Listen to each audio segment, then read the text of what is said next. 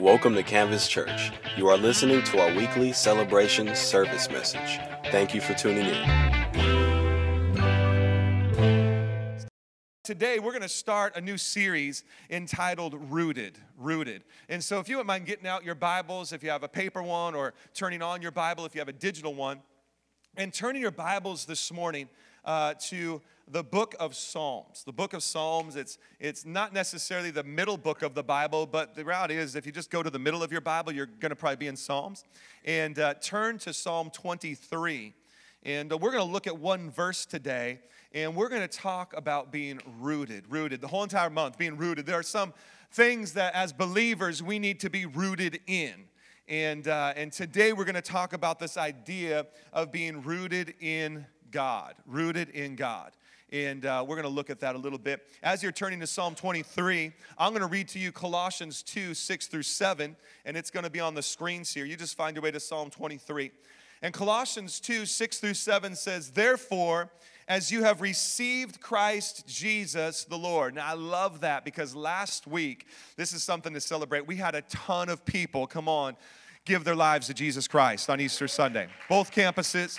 Uh, man, people said yes to Jesus. They said, man, I want to follow Jesus. As a matter of fact, um, there was a, woman at our other campus that came forward as a professing Buddhist and, and, and said she needed Jesus in her life. And so someone led her to the Lord right there, has been walking her through that process and what that means. And so, uh, what an awesome weekend that was. And it says, therefore, as you have received Christ Jesus the Lord, walk in him two really distinct things. We receive Christ Jesus, right? All the work he did by grace through faith, we're saved. The work he did on the cross, the life he lived, the fact that he was raised again from the grave to give us a new life. We receive that. But after we receive that, the Bible says now we have to walk in him. Now listen to it now. It says, walk in him, rooted and built up in him, and established in the faith, just as you were taught overflowing with gratitude. What a powerful passage. We receive Christ, but after we receive Christ, we need to walk in Christ, okay? How are we going to walk in Christ? Being rooted and built up in Him, established in the faith. Well, Pastor, how do I do that? Listen, here's how it happens. You come to church, uh, you come to small group, and here's what happens just as you were taught, okay? And so we, we don't know when we first come to Jesus Christ that, that there's something we need to do. But what happens is, is as we come to Jesus and we get around a biblical community, we get trained and we get taught, and then we begin to walk in Him and be rooted in Him. Now, listen to this part overflowing with gratitude. Come on. How do you know if someone is rooted in Christ Jesus and in God? Because they're overflowing with gratitude. All right? They like to party. Come on. Are you with me? Holy Ghost party, right? They like to, they like to come to church and they like to celebrate. They, they like to worship. They like to do all those things. How do we know that someone is rooted in God? Because there is great gratitude. What does this word rooted mean?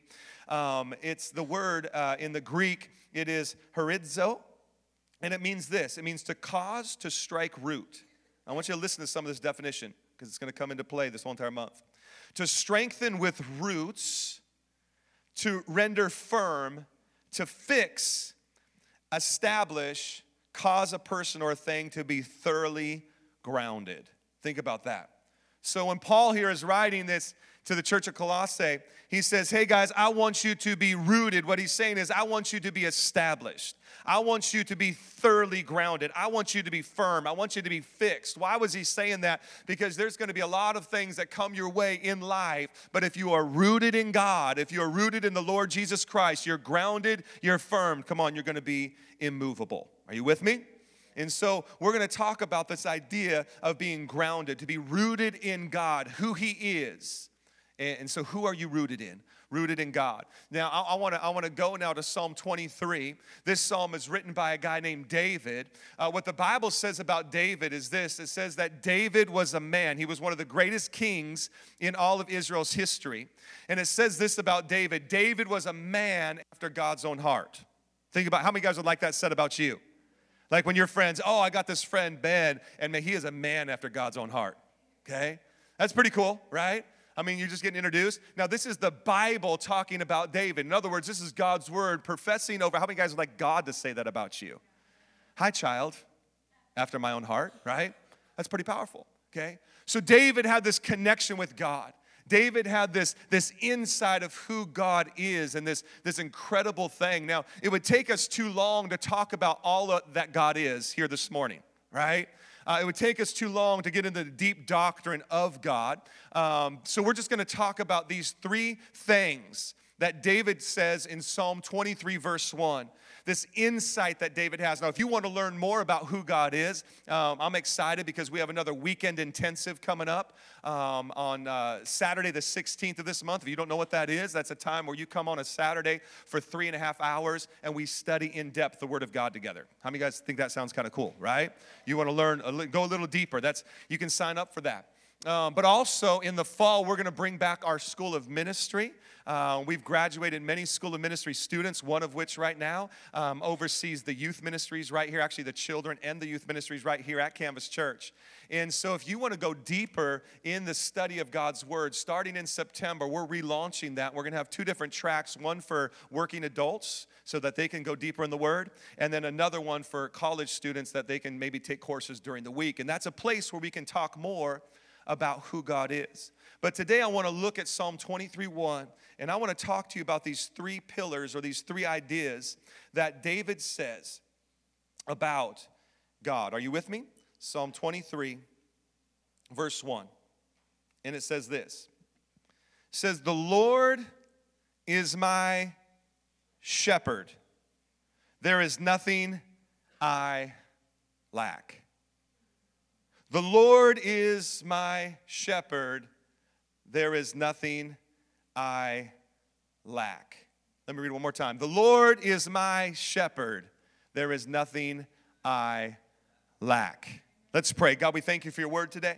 Uh, Lord, I pray in the next few moments that we have together that, Lord, you would speak to us, you would encourage us through your word. And I pray, most importantly, you would teach us through your word so that we would walk out of here knowing how to be rooted in you, knowing what it means to be rooted in you, understanding who you are.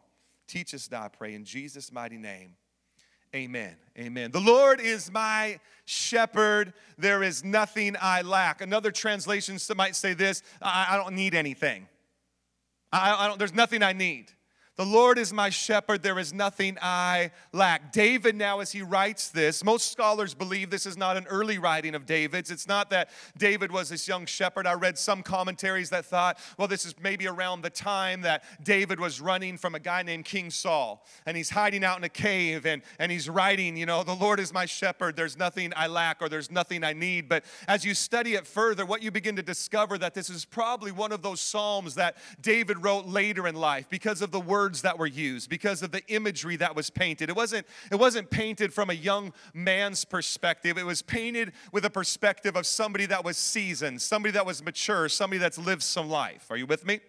And so when David writes this, he's writing this from a perspective of, of all sorts of stuff. He's writing this from a perspective of when he was little and he got looked over by, by, uh, by the prophets uh, and, when they came to anoint the next king. And if you don't know the story, they come to anoint the next king and they look at all of his older brothers, David being the youngest, and, and he's not even in the line to get, to get selected from. And, and, and, and the prophet says, Hey, do you have another son? And Jesse, his father, happens to say, Well, yeah, I do, but he's working out in the field well bring him and he, he comes in and he gets anointed. So he was looked over by his father. He was he was looked over by all of his brothers. This is the same david that that that, that as he was anointed to be king king saul gets upset and and tries to kill david. You ever read that story? So david now runs for his life and he's hiding in caves and hiding in fields and running scared for his life. This is the same david that when he became king committed adultery and murder.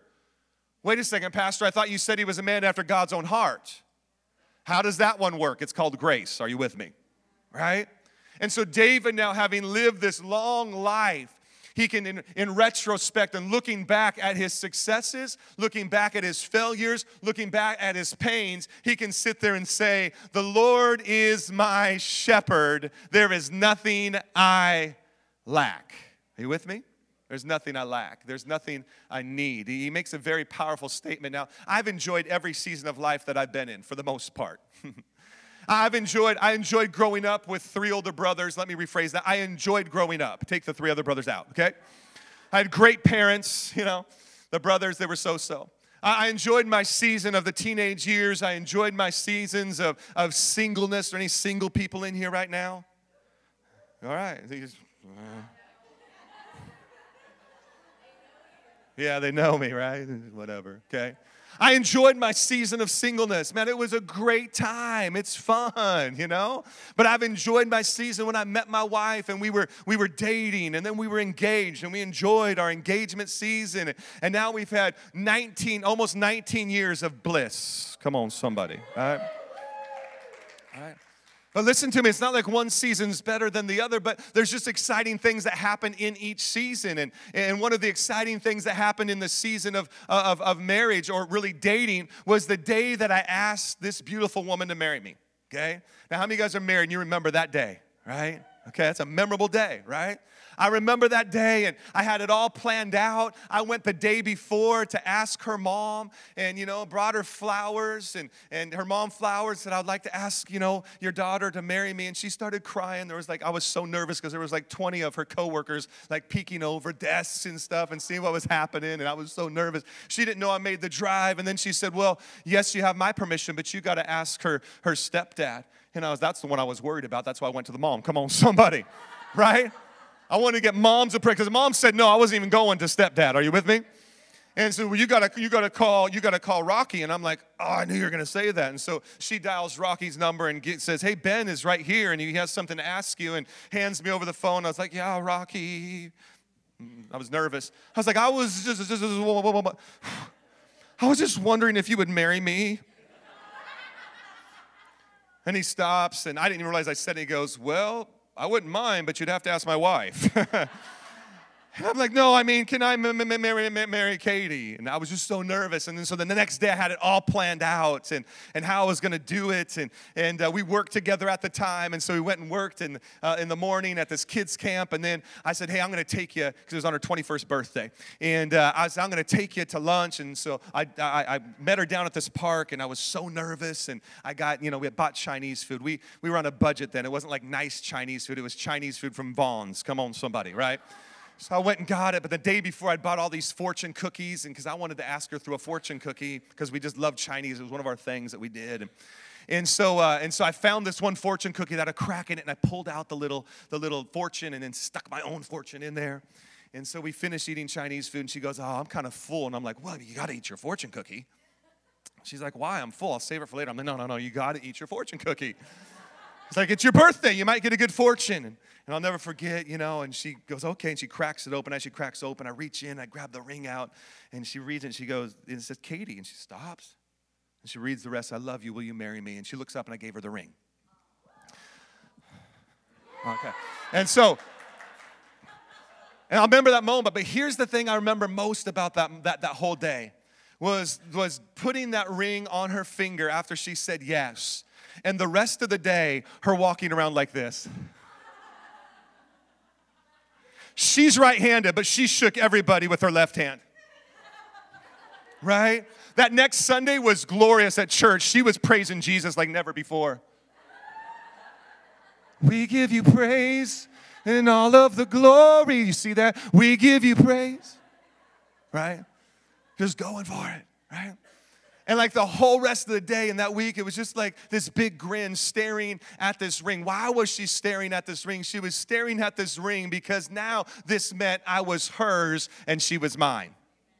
I was hers and she was mine and a new life would be started a glorious life, a life where we build a family together and have kids and, and walk through good times and hard times together. That ring, she stared at it, and the joy that was inside of her wasn't because there was a diamond on her finger. She was excited because it meant I belong to her and she belonged to me.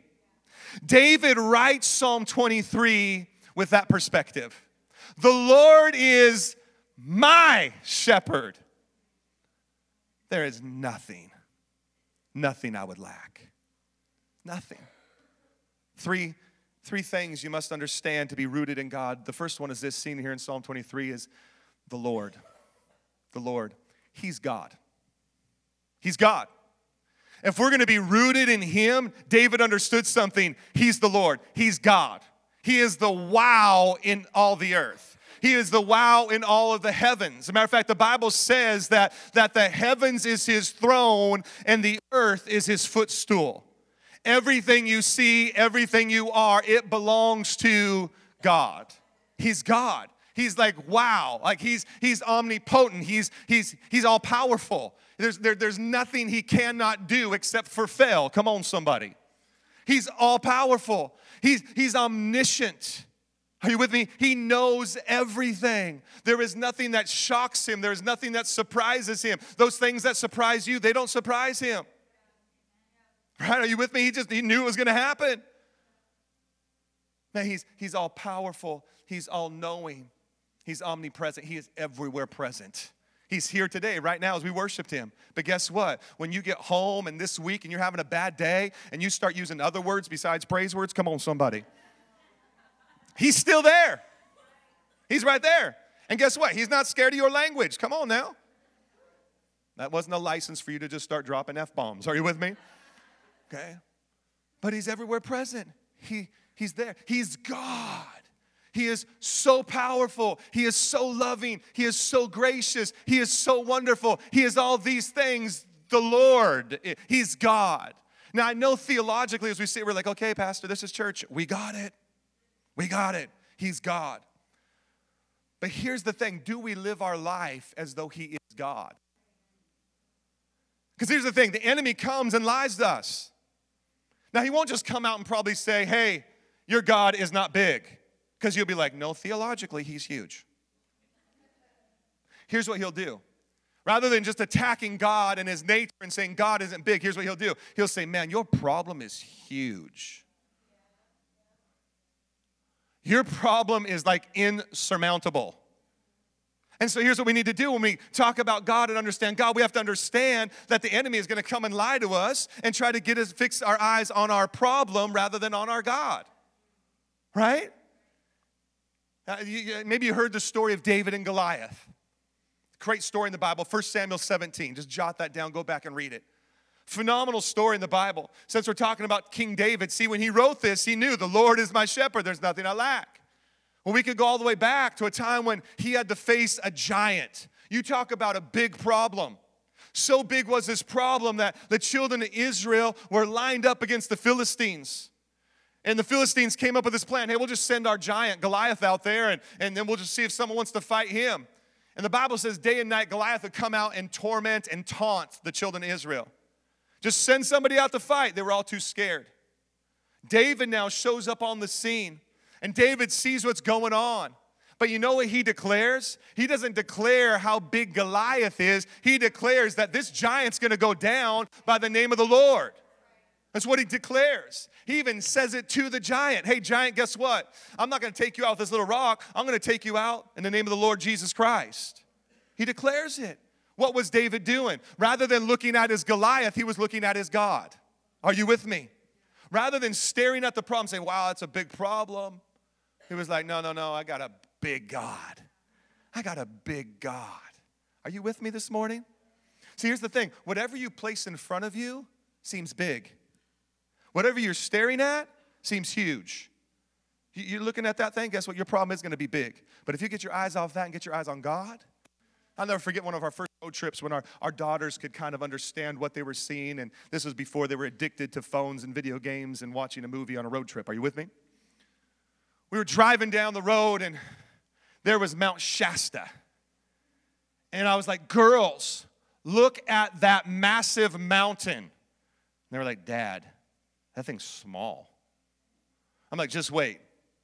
We get a little further. I was like, girls, look. They're like, Dad, it grew. Right? I was like, I know. And all of a sudden we get right there and it's right in front of us. They're like, Dad, this is awesome. What the problem was is when it's far away, it seems small. But the closer you get, it seems really big. The problem is, is that too many of us, when we face circumstances and situations, it starts out out there, but because we keep focusing on it, the closer we get, now the problem seems really large. But if you'd replace that and do the same thing with God, see, some of us right now, God is far from us. Oh, He's in our life, He's there, but we just distant from Him. And so when we look at God, it's like, I know, you know, there's God, but then there's my problem. The, the thing is, we just need to get closer to God. And the closer to God we get, as we draw near to Him, the Bible says He will draw near to us. And all of a sudden now you begin to approach God and you begin to like, wow, God really is big. Are you with me? We need to stop looking at our Goliath and start looking at our problem and realize that the Lord is. Have you ever played with a magnifying glass before?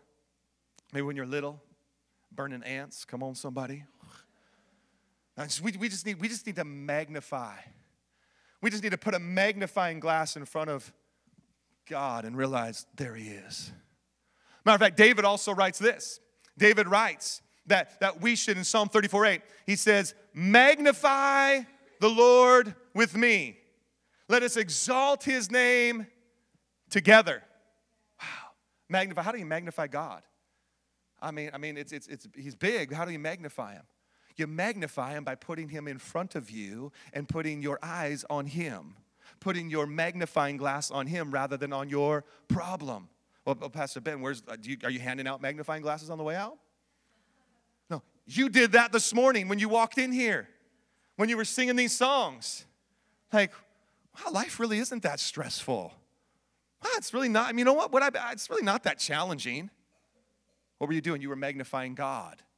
You magnify Him by putting Him in front of you rather than your problem in front of you when you talk about Him and His goodness, when you sing about Him, when you think about Him, maybe when you put the Word of God in front of you and you, you read about Him, maybe, maybe when you start sharing what He's done in your life rather than what your problem is doing in your life. Amen. Good preaching, Pastor. Oh, magnify the Lord with me. Just remember this, write this down, highlight it. God can do anything in your life except for fail. Whatever you're walking through right now, let me tell you something, your problem isn't that big. Ah, you don't know my problem. No, but I know your God. And your God is big, and He's bigger than your problem. Amen. God is. God is. The second thing you need to understand is that He's yours. The Lord is my. Not the Lord is Pastor Ben's shepherd. Uh, the Lord is the worship team shepherd. Not the Lord. No, the Lord is my. He's mine. He belongs to me. I belong to him. Think about it. In Genesis 1 27, the God of the universe, he says this He says, Let us, Father, Son, Holy Spirit, let us make man in our own image. The imago Dei, the, the very likeness of God, the very image of God, the very expression of God. It's kind of like this. I, um, there's, there's somebody, where's she at? Ashley loves to put together New Year's Eve's parties. I love your parties. I didn't make it last time, but I love your parties. She puts together these New Year's Eve parties and she goes all out. She doesn't just tell you when the party is and where the party is, she actually tells you what to wear to the party. Now, some people might call her a control freak, but no, she tells you what to wear. Like, it was a white party, and I don't mean skin color. Come on, somebody. There was a white party. You had, you had to dress all in white. There was, I think it was the glitter party. Was that what it was? And so you had to be dressed in something shiny and, and glittery. Yeah. Right? And, and, and she, she not only invites you to the party, she tells you what to wear. It makes things really easy, but also makes things really fun. Okay? This is what Genesis 1:27 is saying, "Hey, I'm inviting you to the party. We're going to make man in our own image." He invites us to this massive amazing party, and then he says, "And here's what you're going to look like. You're going to look like me. You're going to dress like me. We're the express image of God. He is my shepherd. I am his. He is is is mine." Now, you just, you just got to be careful with that because a lot of times we can think through that and, and we kind of think through a couple of filters sometimes when we think about God. And, and maybe you didn't label it like this, but sometimes we can think of God as a genie, right?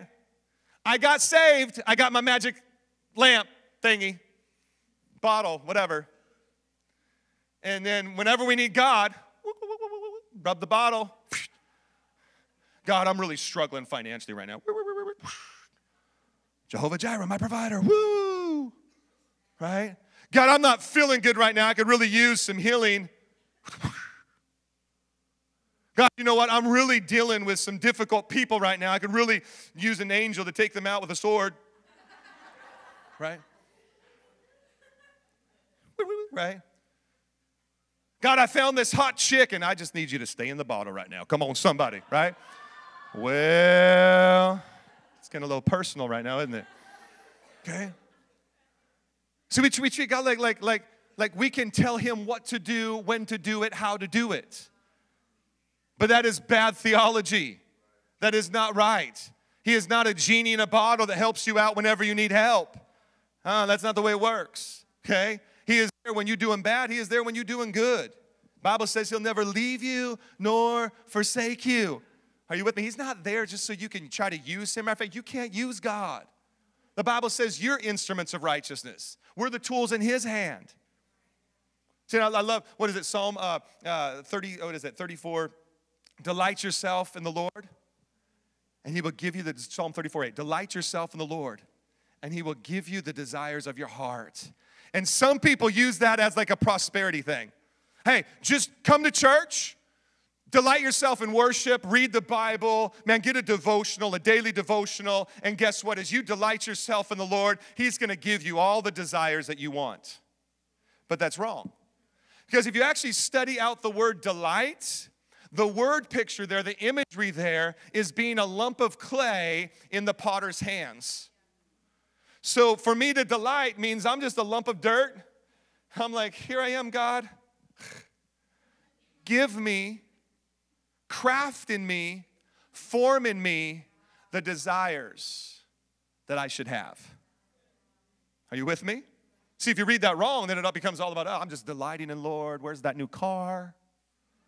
Right? So we could, we could look at him as a genie, but that ain't the case. No, we need to put ourselves in God's hands and allow him to give us the desires that he wants for us. A lot of us can look at God as a cop, right? That he's just there to enforce the laws, the rules of Christianity, right? And so we have this view of God that I can't mess up. If I mess up, he's gonna get me. If I, if I, if I say the wrong things, I'm gonna cuss in my mind I'm probably going to get a swearing ticket, right? Now I probably won't I probably won't get something from him. He probably won't do something for me. We think of him as a cop, but he's not a cop. The Bible says he's the protector. He's the paraclete. He's the he's the he's the he's the advocate that goes before you. He is not a cop that is waiting for you to mess up. He's not a cop that's waiting like, "Oh, you did bad." No, no, no. He's there and he surrounds himself around you and he protects you and he guides you and he keeps you. And the Bible says he'll lead you and guide you in all wisdom. This is good preaching, Pastor. Amen. He's the protector, he guards you. That, that, that's why the Bible says, be anxious for nothing. But let the peace of God, which surpasses all human comprehension, guard our hearts and our minds in Christ Jesus. Man, see, one of the, one of the reasons we need to get a building and bring everything together is because I got so much more to preach right now. Dang it, and it's 1059. Man, be anxious for nothing. Don't be anxious for it. no, no, let, let God come. He's the protector and the guarder of your heart. Sometimes He protects your heart from outside, things coming in. Sometimes He protects your heart from stupid choices you make. He comes and He surrounds your heart. Son, daughter, don't do that.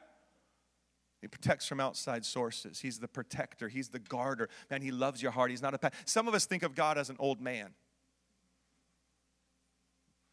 That when I need some nuggets of wisdom, I mean, he really is totally removed from current life things. Doesn't really understand what's going on with culture, because I mean, the Bible was written a long time ago. Doesn't really understand. But you know what? When I need a good nugget of wisdom, something to tweet out, come on, somebody. I'll just, you know, I'll go to him and I'll get. But he really isn't in tune with the things I'm walking through. And we view God in these ways, but what we need to understand that, man, he's the one that created us. We're made in his likeness, and in His image, and He is here for me all the time. Amen? Amen. The Lord is mine. He's mine. And I am I am his. And listen to this last one. We'll finish with this. He is good. The Lord is my shepherd. The, the, the top little thing on top of your Bible where it says Psalm 23, it probably says the good shepherd. Because when it talks about the shepherd, it, it presupposes the idea of good, that this shepherd is, is over this, this flock of sheep and that this shepherd is going to protect the sheep and, and move the sheep in the right directions. He's good. The Lord is my shepherd. He is God, He is mine, and He is good. He is God, He is mine, and He is good. Romans 2 4 tells us this it's the goodness of God that leads people to repentance. It's not the cop, it's not some wisdom that you heard. No, it's the goodness of God that leads people into His kingdom. It's His goodness. It's his, it's his splendor. It's the fact that he loves us, whether we good or whether we bad. See, one of the biggest lies, one of the biggest lies you could ever hear from the enemy is that God is a transactional God. That he will do you good if you did some good for him. That because you showed up on a Sunday morning, you served, hey, gold star for me. And as soon as I fill up my chart with gold stars, God's gonna do something good for me. It's a lie. He's not a transactional God because the minute we begin to think of him as transactional, we think we can do good enough things to get him to do good for us. All of a sudden, we begin works based. I got to go to small group tonight. Why? Well, not because I really want to, and not because I really like anybody in my small group, but if I don't go to small group, well, I should serve in church. Why? Well, because if I don't serve in church, uh, people won't notice me. God might not notice me. I mean, he knows I don't know if he's going to do anything good. The problem with that is the minute you do bad, you're running around scared thinking God's going to do you bad. He is not a transactional God. He doesn't, he doesn't work like a debit machine. Are you with me?